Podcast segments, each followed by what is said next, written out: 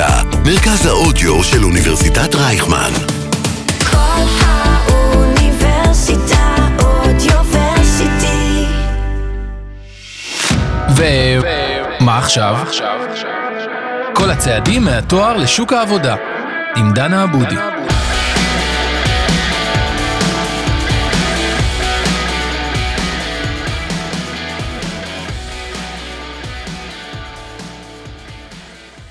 שלום לכולם ותודה שאתם מאזינים לפודקאסט ומה עכשיו, בכל האוניברסיטה, מרכז האודיו של אוניברסיטת רייכמן. הפודקאסט ייתן לכם את כל הכלים לצאת לעולם העבודה שלמים ומוכנים. היום בפרק נדבר על יום עיון. לחלקנו זה מושג שהוא בכלל לא ידוע, אז היום אנחנו נעשה סדר בהכל. לשם כך, הזמנתי את ניב רווח. היי ניב, מה שלומך? היי דנה, מה המצב? מצוין.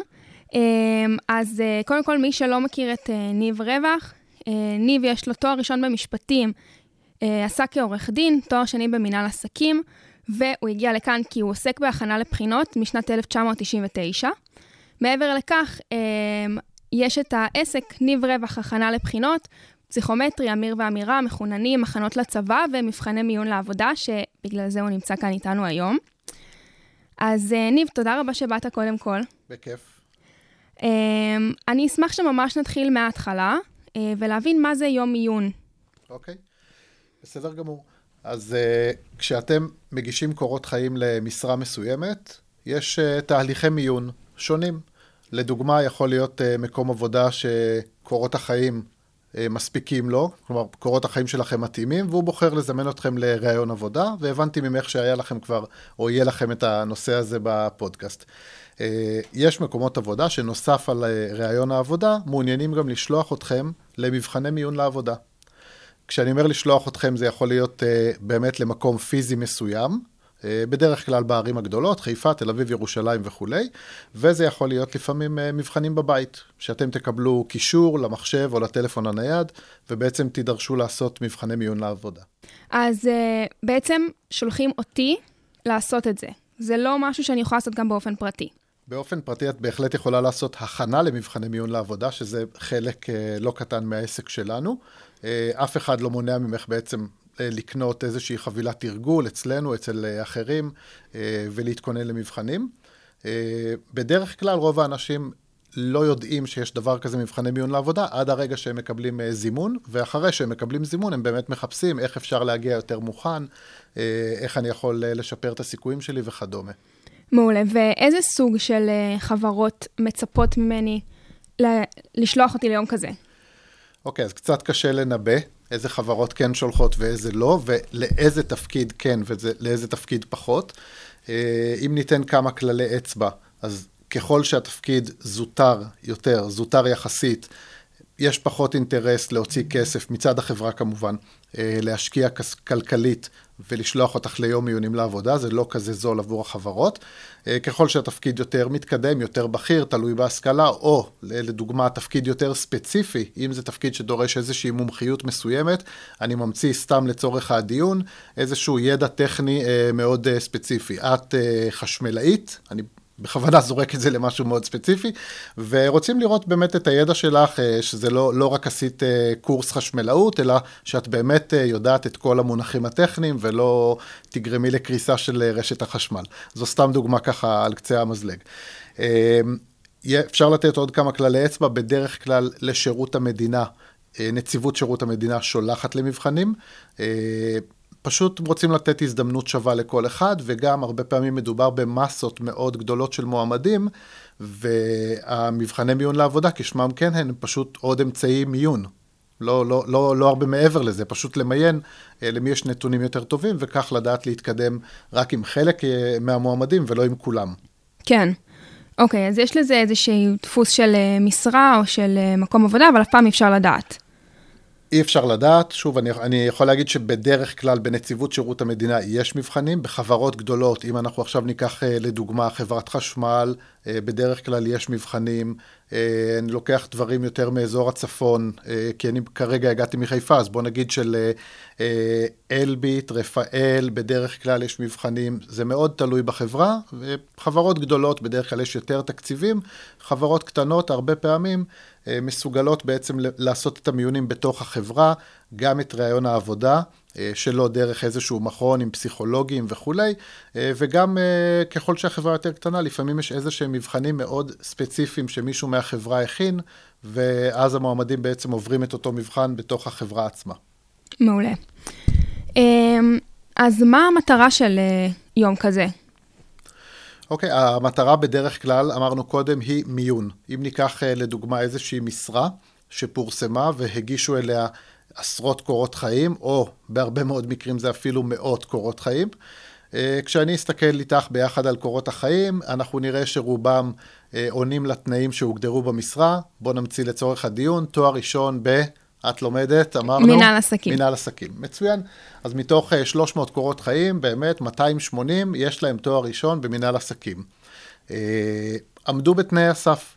עכשיו, אה, בעצם החברה צריכה לקבל החלטה, אוקיי, מתוך ה-280 קורות חיים המתאימים, מה אנחנו עושים? מזמנים את כולם לראיון עבודה? אנחנו יודעים שראיון עבודה לוקח אה, חצי שעה או שעה של מישהו מהחברה עצמה, ובעצם אה, לראיין את כל ה-280 יכול להשבית בן אדם בחברה לחודש שלם, אם אנחנו עושים אה, חשבון זריז של שעות העבודה. כן. אופציה אחרת היא באמת לשלוח למבחני מיון לעבודה. בואו נמציא שוב ביחד לצורך הדיון. אה, נניח עבור אה, התפקיד הזה, הם דורשים תואר במנהל עסקים, אבל הם רוצים לבדוק גם את רמת האנגלית של המועמדים. הנה, אנחנו כבר יודעים שהמועמד הזה אה, צריך לדעת או להתנסח או לקרוא באנגלית. אז יש מה לבדוק אותו, ונניח שהם אומרים שהמועמד לעבודה או המועמדת הולכים להשתלב באיזשהו צוות. אז הם גם יכולים לבדוק את אה, יכולת העבודה בצוות. תכף ניכנס אה, לעומק להבדל שבין מבחנים שהם יותר פסיכוטכניים במהות שלהם, לבין מבחנים שהם יותר מבחני אישיות במהות שלהם, אבל הנה כבר מצאנו שאת אותו מועמד אפשר לפני כן לבדוק את התפקוד שלו אה, גם בדינמיקה קבוצתית. אחרי זה נדבר על זה, וגם באמת לבדוק את רמת הידע שלו באנגלית כדי לראות אם הוא בכלל מתאים. וכפועל יוצא, או בוא נגיד כתוצאה מיום המיון הזה, יכול להיות שמתוך 280 מועמדים שהיו רלוונטיים כי למדו מנהל עסקים, אה, פתאום נשארנו רק עם 20 מועמדים, וזה כבר אה, יותר פשוט לראיין 20 מועמדים מאשר 280. זה גם לא כזה פשוט, אבל לצורך הדוגמה, כן. אלה המספרים. והכל זה על העלויות של החברה. כן, החברה, החברות ששולחות uh, למבחני מיון, הן בדרך כלל נושאות בעלות. Uh, ככל שהתפקיד יותר בכיר, אז העלות עבור החברה תהיה הרבה יותר גבוהה. ש, שכן, אה, אם ניקח לדוגמה, עכשיו מראיינים אה, לתפקיד אה, מנכ"לית, סמנכ"לית וכדומה, אז בעצם מי שאמור גם לבחון אותה בדברים יותר, נקרא לזה מתקדמים או נקודתיים, זה באמת אנשים עם יותר ניסיון, או פסיכולוגים עם, יותר, עם הכשרה יותר מעמיקה בחלק מהדברים, וכך יום המיונים עבור החברה נהיה יותר יקר. מצד שני, ככל שהתפקיד יותר בכיר, סביר להניח שיש פחות מועמדות ומועמדים. יש מקרים, יותר נדירים, אבל יש כאלה מקרים שבעצם uh, המועמד הוא זה שצריך לשלם על איזשהו מבחן. אם זה המקרה, אז לרוב יהיה מדובר על איזשהו סכום שהוא יחסית, אני אומר יחסית כי כל אחד כמובן uh, יש לו את ה... Uh, נקרא לזה את היכולת הפיננסית של עצמו, אבל זה יכול להיות 100 שקלים או 200 שקלים, וזה לא יגיע למצב שבן אדם צריך לשלם 1,500 שקלים כדי להיבחן למשרה. הבנתי. אה, אז אמרנו שאנחנו מגיעים אה, ליום אה, מסוג זה מטעם החברה ברוב המקרים. ומה מחכה לנו שם? איך יום כזה נראה אם אני זומנתי ואני עכשיו מקשיבה, אני רוצה לבוא בראש שקט ולדעת מה מחכה לי. אוקיי, okay, אז אני שוב אומר, אי אפשר לדעת באמת מה יהיה המיונים למשרה כזו או משרה אחרת. מה שאנחנו uh, כרגע, לצורך הדוגמאות, נעסוק ב... זה בעצם נעסוק בדברים היותר נפוצים. אה, ככלל אפשר לחלק את המבחנים שאנחנו נעבור במבחנ... ביום של מבחני מיון לעבודה לשתי קבוצות של אה, מבחנים.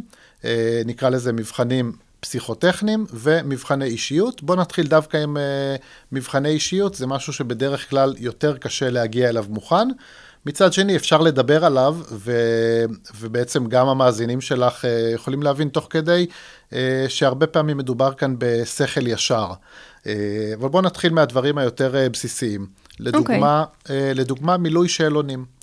מילוי שאלונים, אפשר לקרוא לזה איזשהו חלק מקדים לראיון עבודה. נניח את שלחת קורות חיים, קיבלת זימון למבחני מיון, קודם כל את יכולה למלא שאלון, שבעצם בעזרת השאלון המעסיק העתידי יוכל לראות אה, אה, דברים יותר, אה, נקרא לזה רלוונטיים עבור המשרה.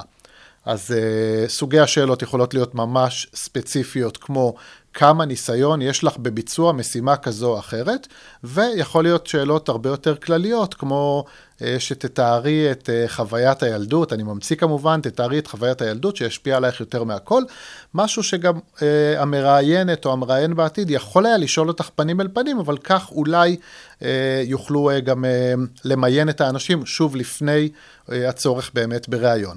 אז אני אתן לך כמה דוגמאות לשאלות נפוצות יותר בשאלונים אישיים. Uh, לדוגמה, למה פנית למשרה שאליה את uh, מתמיינת? מה אנחנו יכולים להשיג לדוגמה בעזרת השאלה הזו?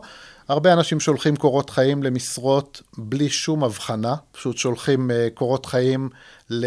לא יודע, 80 משרות שהם ראו, לא באמת למדו ועשו שיעורי בית לפני שהם אה, התחילו את תהליך המיון בחברה, וזו עוד דרך לראות אה, מה המועמד יודע על החברה, או מה הוא גם חושב על עצמו ומה ההתאמה שלו בעיני עצמו לאותה משרה שאליו הוא מתמיין. אז זה למה פניתם למשרה, את יכולה כמובן אה, גם לחשוב לבד, גם המאזינים שלך, על התשובות הבעייתיות כן. לשאלה כן, הזו. גם דיברנו על זה בפרק הקודם, שזה יכול כן. להיות מאוד טריקי, אבל צריך להיות אמין. כדאי מאוד להיות אמין, ו- וכדאי לעשות שיעורי בית, וכמו כל דבר בחיים, באמת אם אתה משתדל לא לשקר ולעשות שיעורי בית, הסיכויים שלך להתקדם הם יותר גבוהים. אה, בוא נלך קצת לשאלות יותר בנאליות, כמו לתאר את התכונות הבולטות שלך. שוב, שאלה שיכולה גם לבוא לידי ביטוי בריאיון עבודה, אבל כך במבחני מיון אה, עושים בעצם אה, הקדמה לרעיון העבודה. לספר על נקודות שיא ושפל בחיים שלך, חס וחלילה שלא יהיה שפל, כן. אבל מצד שני, לא, להת, לא, לא להתחמק מ, מלענות על שפל. כלומר, אם גם נשאלנו על נקודות יותר בעייתיות, לא לנסות לצייר מצב שהכל ורוד, מעולה, הכל סבבה, אלא כן, לענות על מה שנשאלתם. לתאר דמות משמעותית בחיים שלכם, אז ככל שאנחנו נצליח לצקת יותר תוכן, אפשר ככה ללמוד על היחסים שלנו עם הקרובים אלינו וכולי. תכונות חיוביות ותכונות שליליות אמרנו קודם, אירוע משמעותי בחיים, אז כמובן להסביר למה זה אירוע משמעותי. לא רק לציין שבכיתה ח' נבחרתם למצטיין שכבה, אלא להסביר איך זה שינה את החיים שלכם ומה זה עשה לכם, או בוא נגיד, גם אם לא שינה את החיים, למה אתם זוכרים את זה כאיזשהו אירוע מכונן. בעצם כל הזמן בעזרת השאלונים האלה מנסים להכיר אתכם יותר טוב, ואני חוזר על עצמי, אבל כדי שתבינו, זה עוד דברים שנועדו לאפשר למעסיק להכיר אתכם לפני שתגיעו לרעיון העבודה, ואולי על סמך הדברים שטענו, זה בעצם מה שיעזור לכם בכלל להגיע לרעיון עבודה. כלומר, אם לא אה, תהיו, נקרא לזה, אמינים ומעניינים, אז אולי גם לא תגיעו לרעיון העבודה. איפה אתם רואים את עצמכם בעוד חמש שנים? מה אתם רוצים לעשות בחיים? מה אתם רוצים ללמוד בעתיד? וכולי וכולי וכולי. עכשיו, אני אה, אה, רוצה עכשיו להגיד משהו שהוא יהיה חשוב גם לשאר התחנות שנדבר עליהן. אה, בהרבה מאוד מכוני מיון, או בהרבה מאוד ימי מיון לעבודה, סדר התחנות בין מבחנים פסיכוטכניים ובתוך כל המבחנים הפסיכוטכניים שיש, או בתוך כל המבחני אישיות שיש, הוא לא סדר קבוע. למה זה קורה? נניח שליום עיוני מסוים, במקום מסוים מגיעים כרגע 100 מועמדים, אבל בכל תחנה יש מקום רק לחמישה מועמדים או עשרה מועמדים, אז כל אחד מתחיל במקום אחר. אם אנחנו ניקח לדוגמה עכשיו שאנחנו אמרנו על מילוי שאלונים, אחת השאלות, נניח ולפני כן הייתם בתחנה שנקראת דינמיקה קבוצתית, תכף נדבר עליה טיפה, אז אפשר כבר לשאול אתכם איך הרגשתם בדינמיקה הקבוצתית. נניח שמי שצפה בכם בדינמיקה הקבוצתית חושב שאתם א', ב', ג', עכשיו בעזרת השאלה הזו המעסיק יכול לראות האם אתם בעצם חווים את עצמכם כפי שבן אדם מהצד חווה אתכם, האם גם, גם חוויתם את עצמכם כאלף, ב', ג'.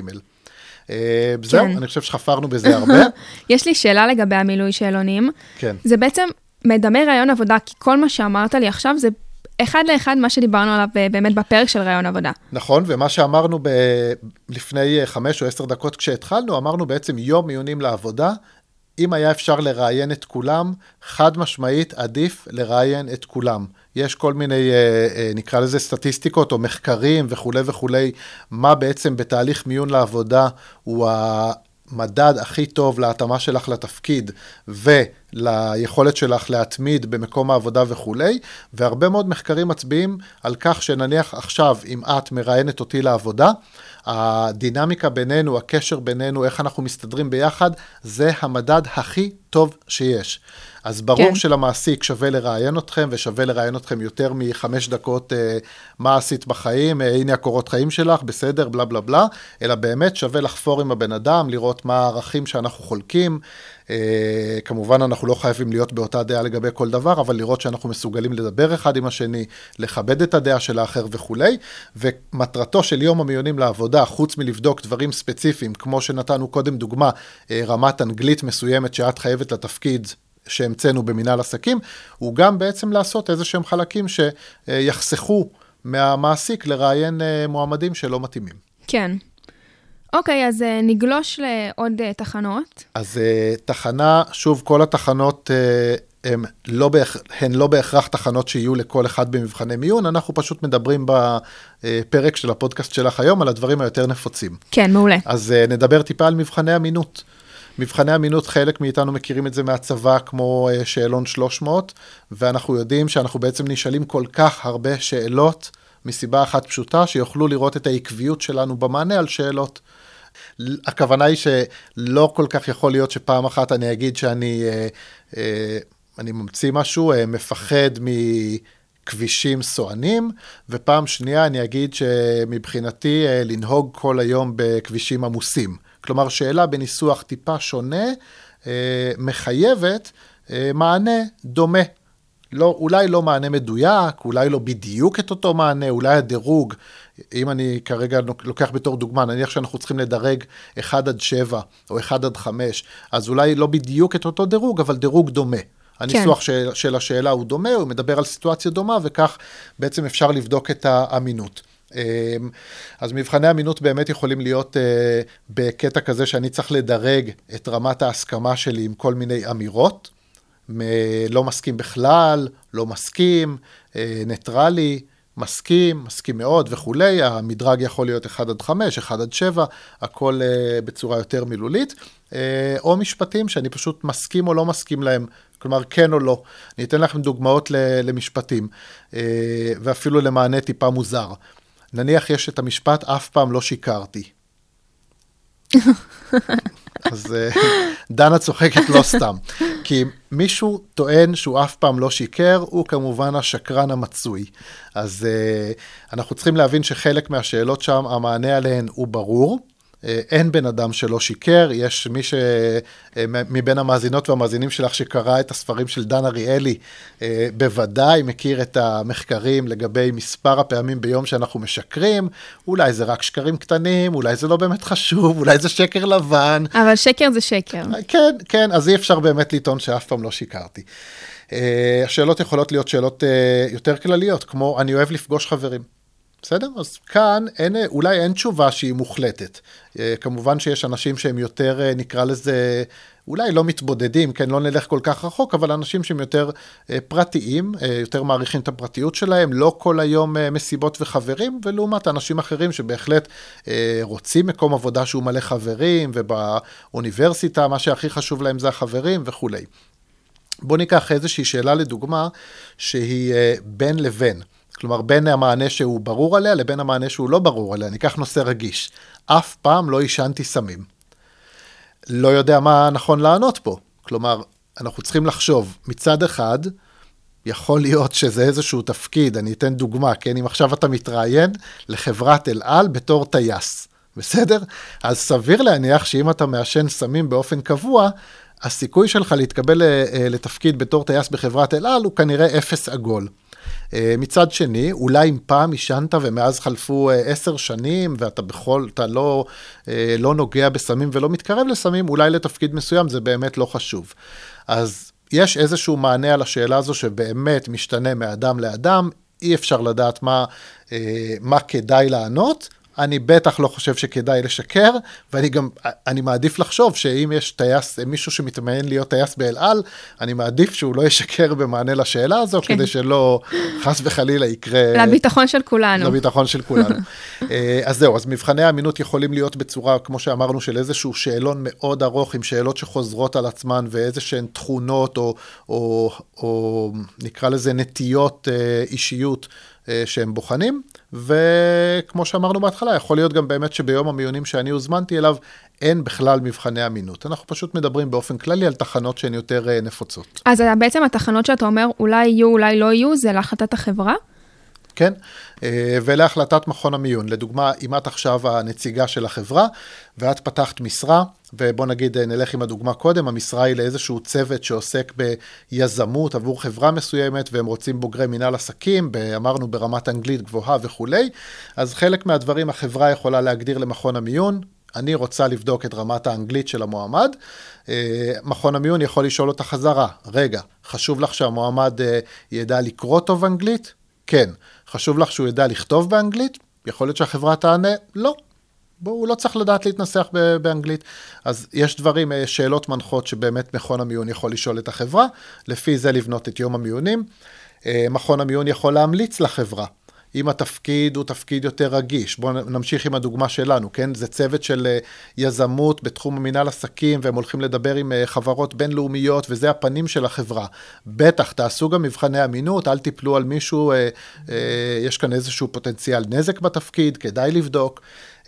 אם הם עובדים בצוות, מכון המיון ימליץ, תעשו גם דינמיקה קבוצתית, תראו באמת איך המועמד מסתדר בצוות, שלא תיפלו על מישהו טיפה בעייתי שישרוף לכם את החברה. זה ממש עובדים אז... אחד עם השני.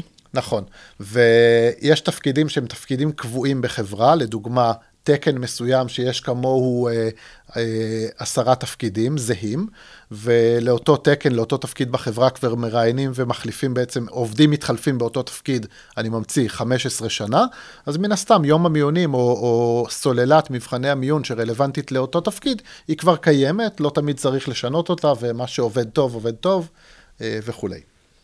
אחלה. אוקיי, אז קצת גלשנו. Um, אני בטוחה שיש לך עוד תחנות שאתה רוצה... המון, דנה, אם תרצי חפירות פה, אנחנו נלמד איך לצייר uh, בית עץ אדם. מעולה, יופי. לא, לא נעשה את זה עכשיו. אז, אז אנחנו רוצים uh, עוד, עוד תחנה. באמת? אוקיי. Uh, נתתי אגב דוגמה, אבל uh, ציור של בית עץ אדם, הוא, הוא תחנה ש, שבאה לידי ביטוי עבור הרבה uh, תפקידים.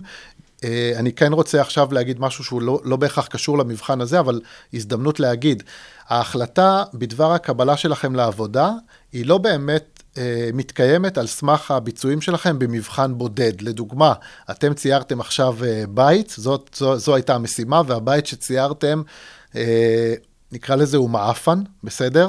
אה, הוא בלי גג והוא בלי דלת והוא בלי חלונות וכל מיני דברים שבאמת מאפשרים לפסיכולוגים, לא ניכנס לזה עכשיו, אבל מאפשרים לפסיכולוגים אולי להציץ לתוך הנפש שלכם.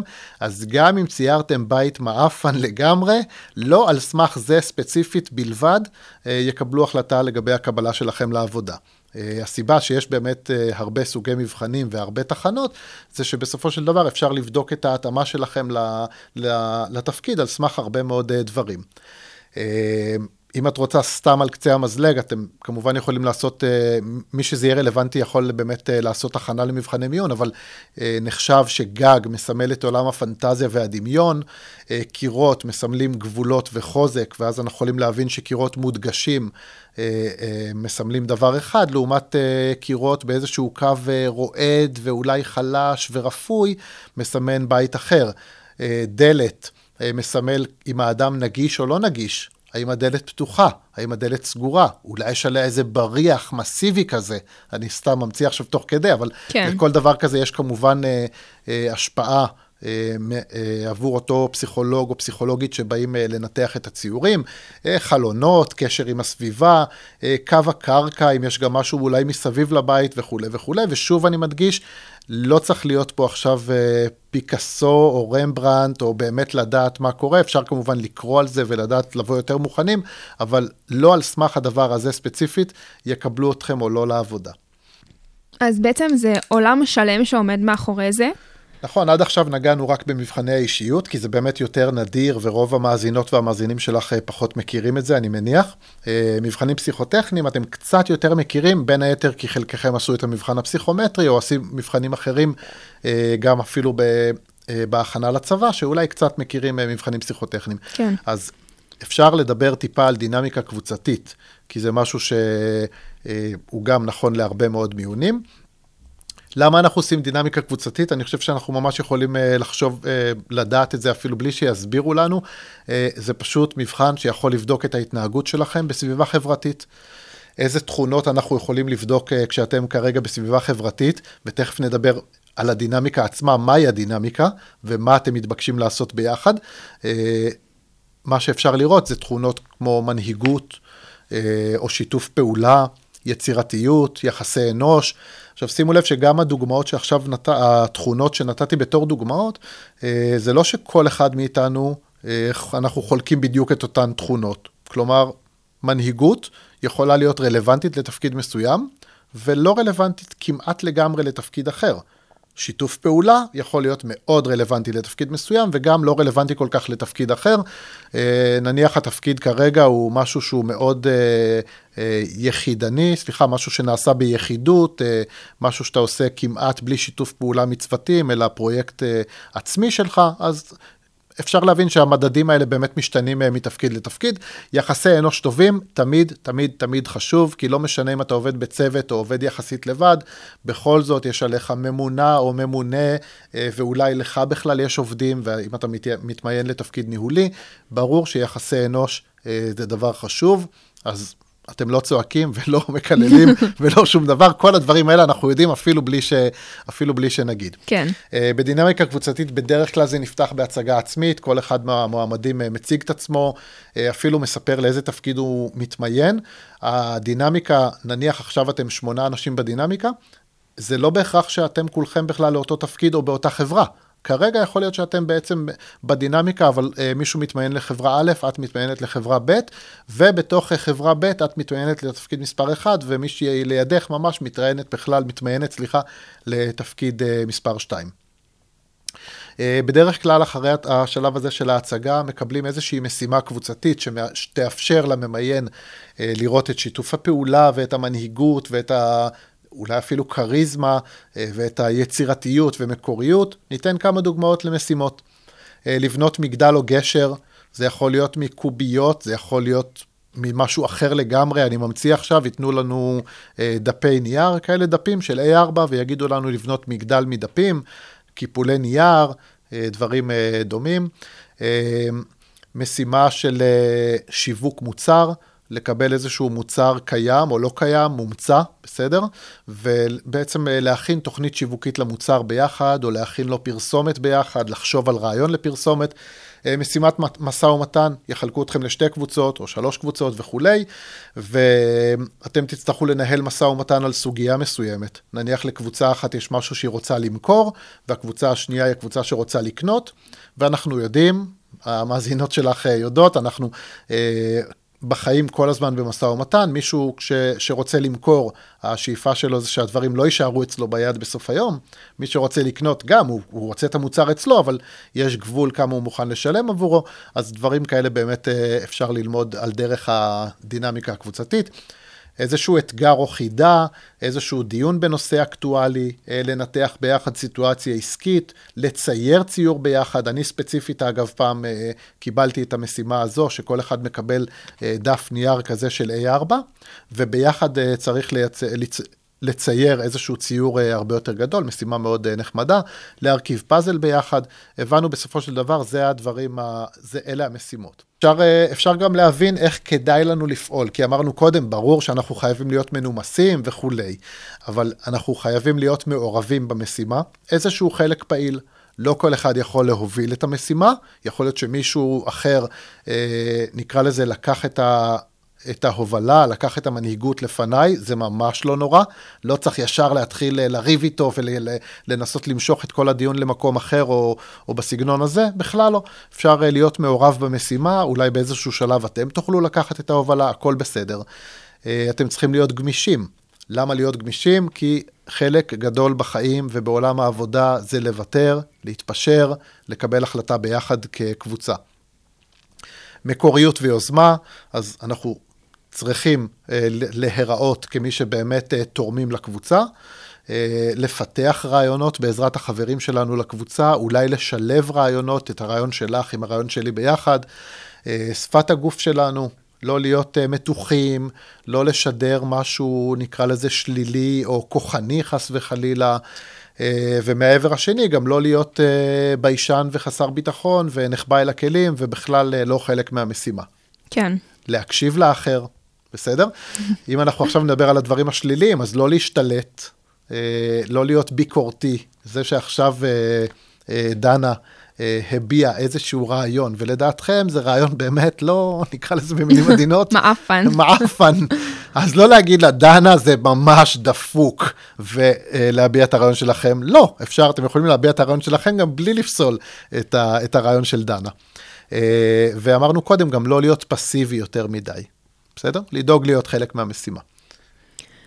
אוקיי, אז אמ, זה אני מניחה תחנה מאוד uh, משמעותית. נכון. ברוב ימי המיון. כן. כי בסוף כל גוף או חברה שאנחנו נרצה ללכת לעבוד בה, עובדים בה עוד אנשים. היום גם העולם כבר השתנה, עובדים בפרויקטים, בקבוצות. נכון. קודם כל, את צודקת. אה, אנחנו רק צריכים לזכור דבר אחד שקורה עם כולנו בשנתיים האחרונות, וזה הקורונה. נכון. עכשיו, מה שקורה באמת בשנתיים האחרונות, זה שחלק מאוד מאוד גדול, הרוב המכריע של ימי המיון, עבר להיות ימי מיון אונליין, ואז הדינמיקה הקבוצתית, או שהיא לא באה לידי ביטוי כמעט ואין אותה, או שאם היא באה לידי ביטוי, זה באמת אה, מאוד שונה לעשות אה, דבר כזה באיזושהי קבוצת זום, או דברים בסגנון הזה, נהיה מאוד בעייתי. כן. אבל כן, בסופו של דבר זה משהו שיבחנו, אם לא בצורה כזו של דינמיקה, אז כנראה בצורה אחרת, כי כמו שאת אומרת, חשוב לדעת להסתדר עם הקולגות, עם הממונים, עם העובדים שלנו, אם אנחנו כבר בתפקידי הנהלה, חשוב להיות בן אדם. אוקיי. Okay. התחנה האחרונה של מבחני אישיות, אתם דיברתם על זה אה, בפרק אחר של הפודקאסט שלך, שזה בעצם ראיון העבודה, אז כרגע לא נדבר על ראיון העבודה. ראיון עבודה יכול להתקיים גם במסגרת אותו יום מיון לעבודה. כלומר אבל ש... עם מישהו אחר. עם מישהו אחר לגמרי, בדיוק, שהוא לא מטעם מקום העבודה שאליו את מתמיינת, אלא מטעם מכון המיון, וזה יכול להיות פסיכולוג או פסיכולוגית שבעצם רוצים אה, לבדוק או, או לשאול אותך שאלות שאולי הן פחות או, או אפילו בכלל לא רלוונטיות לתפקיד שאת הולכת למלא, פשוט uh, ללמוד עלייך על דרך של, uh, של רעיון עבודה. אוקיי, זה לא ידעתי. ה... כן, זה, זה קורה, זה קורה.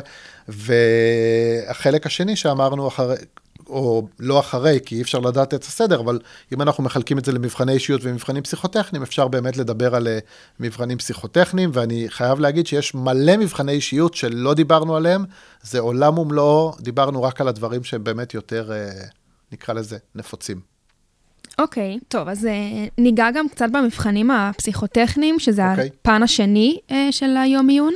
בסדר גמור, אז כמו שאמרנו לגבי מבחני האישיות, גם בחלק של מבחנים פסיכוטכניים, קודם כל סדר התחנות לא קבוע, כלומר זה בעצם בהתאם לאפשרויות באותו מכון מיון.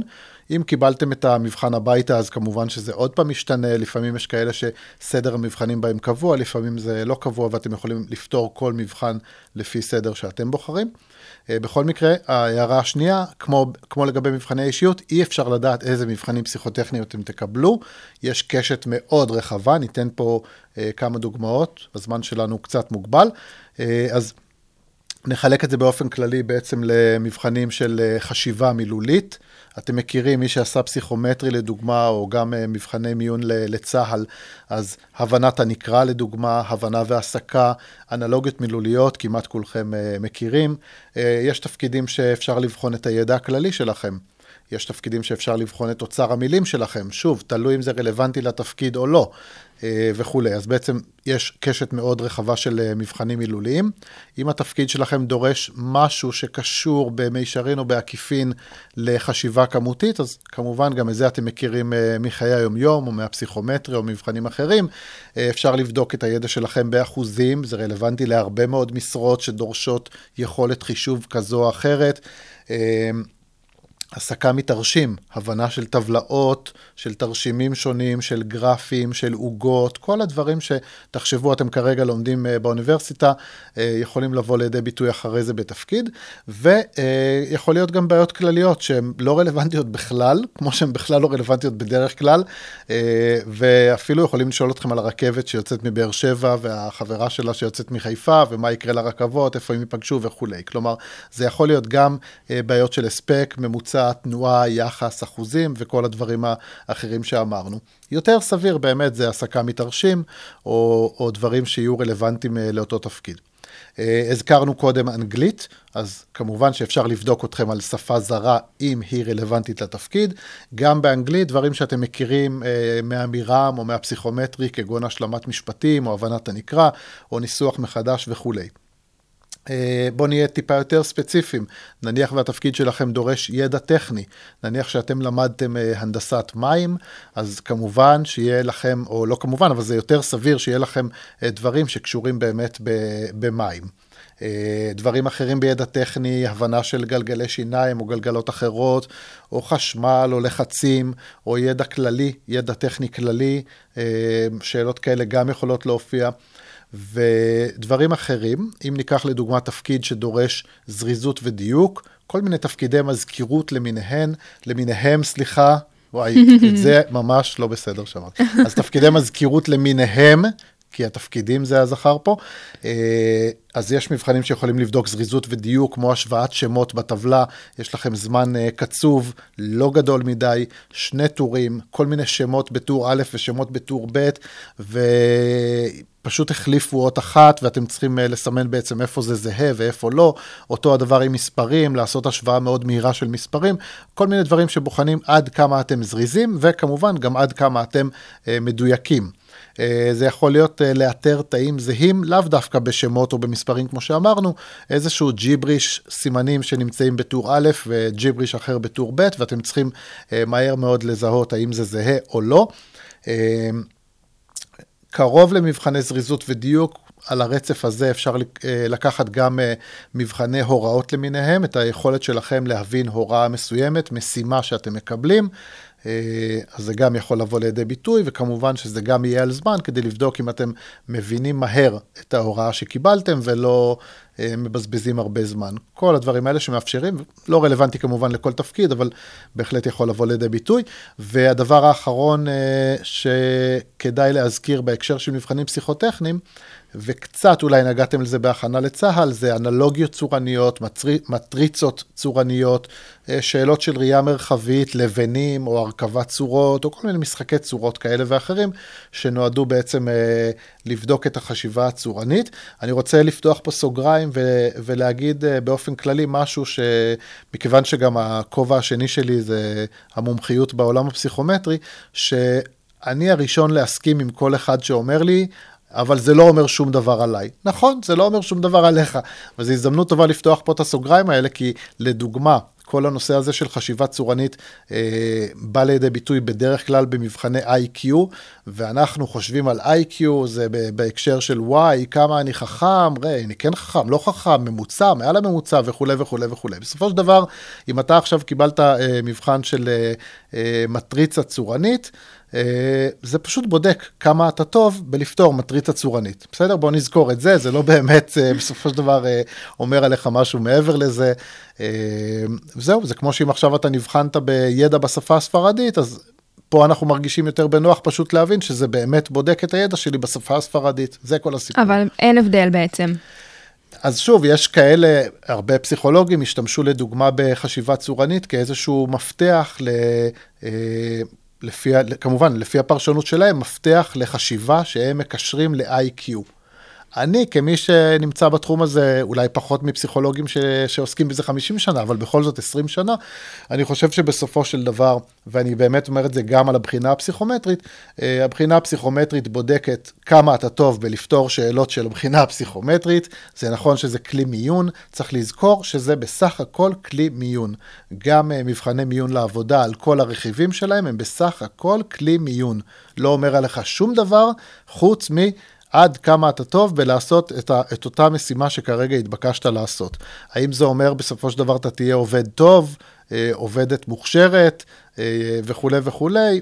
ממש ממש לא בטוח, והזכרתי קודם שהראיון האישי והקשר האישי למקום העבודה, או לממונים, או לעובדים, הרבה מאוד פעמים זה שווה הרבה יותר מאשר מישהו שיודע לפתור מהר שאלות. כן, כי אני, כשעשיתי את התחקיר אה, לכל התוכנית, והגעתי ליום עיון, זה היה נשמע לי כמו, מה, אנשים אחרים יכולים להגיד עליי דברים יותר טוב ממה שאני יכולה להגיד למראיין?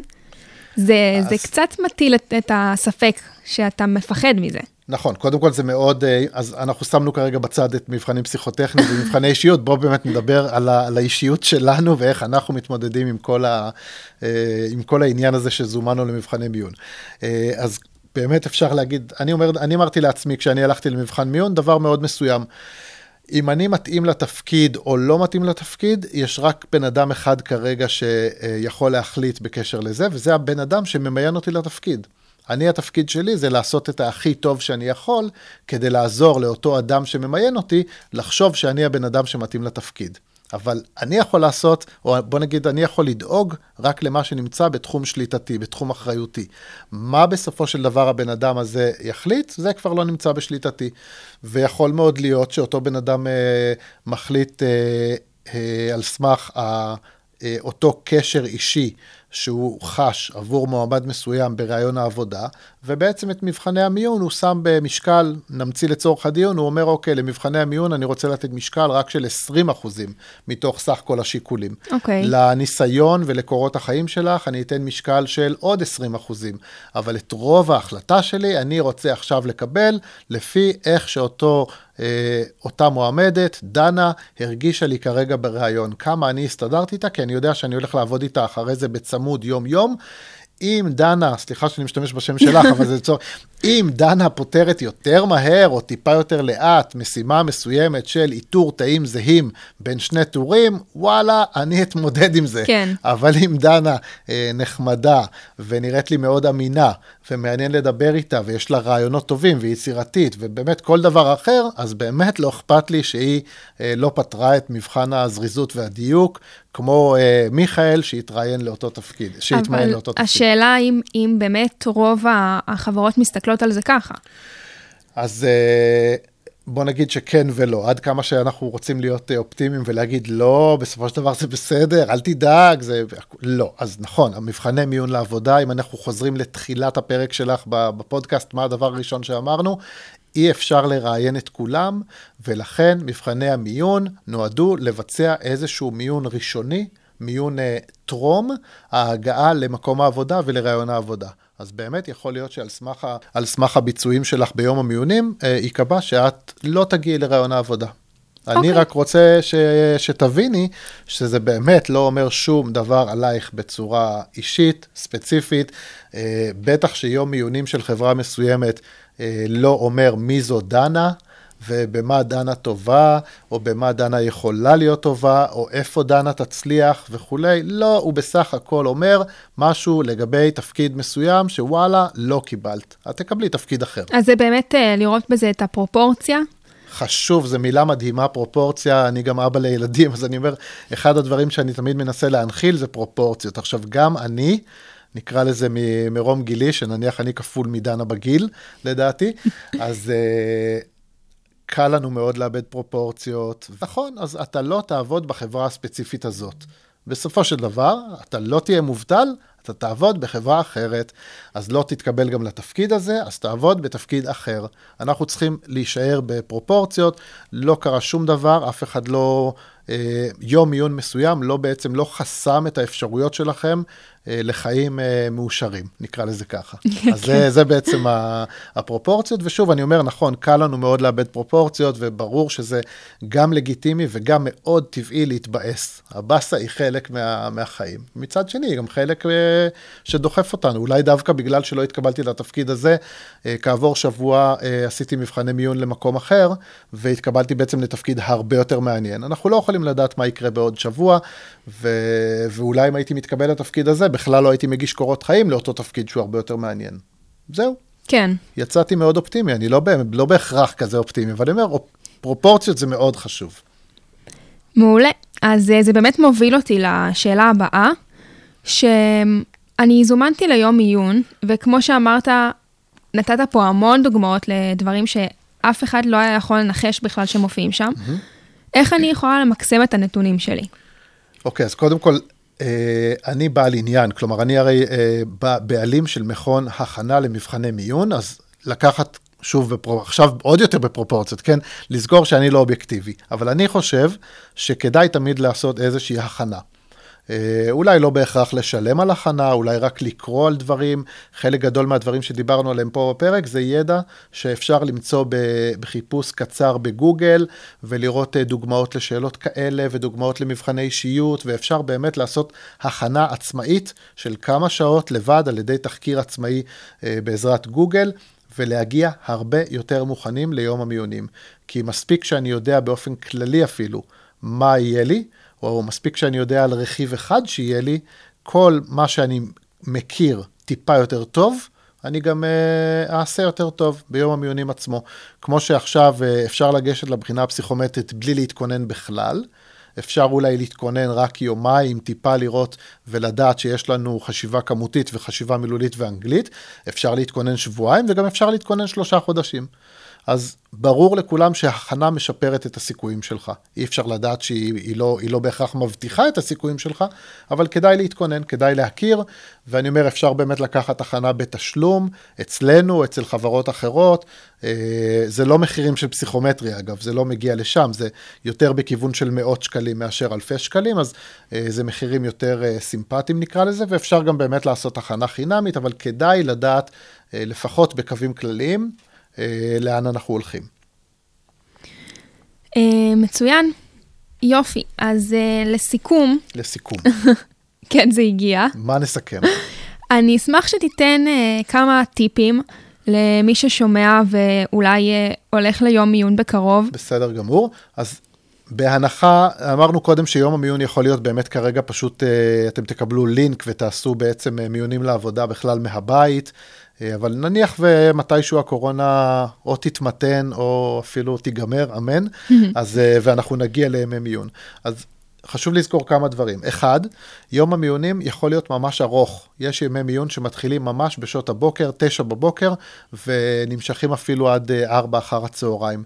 וזה אומר שאנחנו צריכים באמת לבוא עם אה, מזון ושתייה, ולדעת שאנחנו צריכים, נקרא לזה, לטפל בעצמנו ולדאוג לעצמנו, ובהפסקות אה, ללכת להתרענן, לשטוף פנים, לשתות משהו, לאכול משהו, להספיק לשירותים, כלומר, לנהל את אותו יום בצורה כזו שתעזור לנו אה, להישאר יותר ממוקדים. זה ממש יכול להיות מעייף, ברור שאם עכשיו אני במבחנים וראיונות ודינמיקה ומשימות וכולי במשך 6-7 שעות, זה ממש יום עבודה. במקום שזה יהיה יום מיונים לעבודה, זה הפך בשבילי ליום עבודה. אז אמרנו מזון. אה, נדבר על אה, לבוש. אה, אני לא יודע אם יהיה שם קר, חם, כמו שבאמת אומרים לכם לפני הפסיכומטרי, אתם לא יכולים לדעת מה יקרה כן. בכיתה, פתאום מישהו עכשיו יקפיא, או שמישהו בכלל יהיה שם חום אימים, או חלונות סגורים, אז באמת לבוא בלבוש נוח, אולי עם כמה שכבות, עם איזושהי שכבה עליונה שאפשר אה, להוריד, אה, לבוא עם לבוש שתואם את המעמד. אה, אפשר לקחת את זה לקיצוניות אחת ולקיצוניות אה, שנייה. בוא נגיד, לא לבוא בלבוש מרושל, כי בסופו של דבר, איך שאתם אה, תציגו את עצמכם, ההתרשמות של מי שיבחנו אתכם, ההתרשמות הזאת יכולה, עלולה לעבור הלאה למקום העבודה, אז לא לבוא בלבוש מרושל, ומצד שני גם לבוא בלבוש שתואם, נקרא לזה שהוא הולם, לא רק הולם, סליחה, אלא גם תואם, לא לבוא עכשיו בחליפת שבעה חלקים עם וסט וחפתים מזהב. כאילו, בסדר, חבר'ה, אנחנו בישראל. להבין את הסיטואציה. בדיוק, להבין את הסיטואציה, כמו שדנה אומרת, אה, ולדעת לבוא בלבוש נורמלי, אה, כמו שהייתם עכשיו מתלבשים באמת לראיון עבודה. אתם רוצים לעשות רושם טוב, אתם לא רוצים אה, כמובן להיראות אה, מגוחכים, לא צריך ללכת עכשיו ולקנות אה, סטים של לבוש. הזכרנו קודם את הפרופורציות, אז באמת לזכור שבסופו של דבר זה רק יום מיון אחד, אולי אתם תהיו בעוד ימי מיון, ו- ושום דבר פה לא הולך להשפיע על החיים שלכם בצורה הרסנית, חס וחלילה, אז זה בגבול הפרופורציות, ואני חושב שהטיפ הכי טוב אה, הוא לחייך. כאילו לבוא ב- בידיעה שזה יום לא כל כך נעים, אה, לא, לא קל, אפילו, אפילו יכול להיות קשה. לזכור לחייך, לחייך גם לחבר'ה מסביבכם שעושים ביחד איתכם את המבחנים. זה בטח יהיה יותר קל עבור כולם אם יהיה איזשהו קשר אישי מחוייך ולא איזושהי הרגשה של אה, תחרות. כמובן גם אה, לזכור לחייך לממיינים ולהיות נחמד עם הסביבה, בדרך כלל זה גם מחזיר אליך נחמדות. כן. טוב, אז אני למדתי היום הכל מאפס. זה לא קרה לי עד עכשיו. מ-0 עד 100 כי- בפחות משעה. כן, ממש, ממש ככה. אמ, אז אה, תודה רבה. דנה, תודה. תודה לך שהזמנת אותי. תודה רבה שהגעת. אה, ניב רווח מניב רווח הכנה לבחינות, שזה ממש אה, הוא בכבודו ובעצמו. זה אני. אמ, אז תודה רבה, ותודה רבה לכם שהאזנתם לפודקאסט ומה עכשיו, ונתראה בפרק הבא.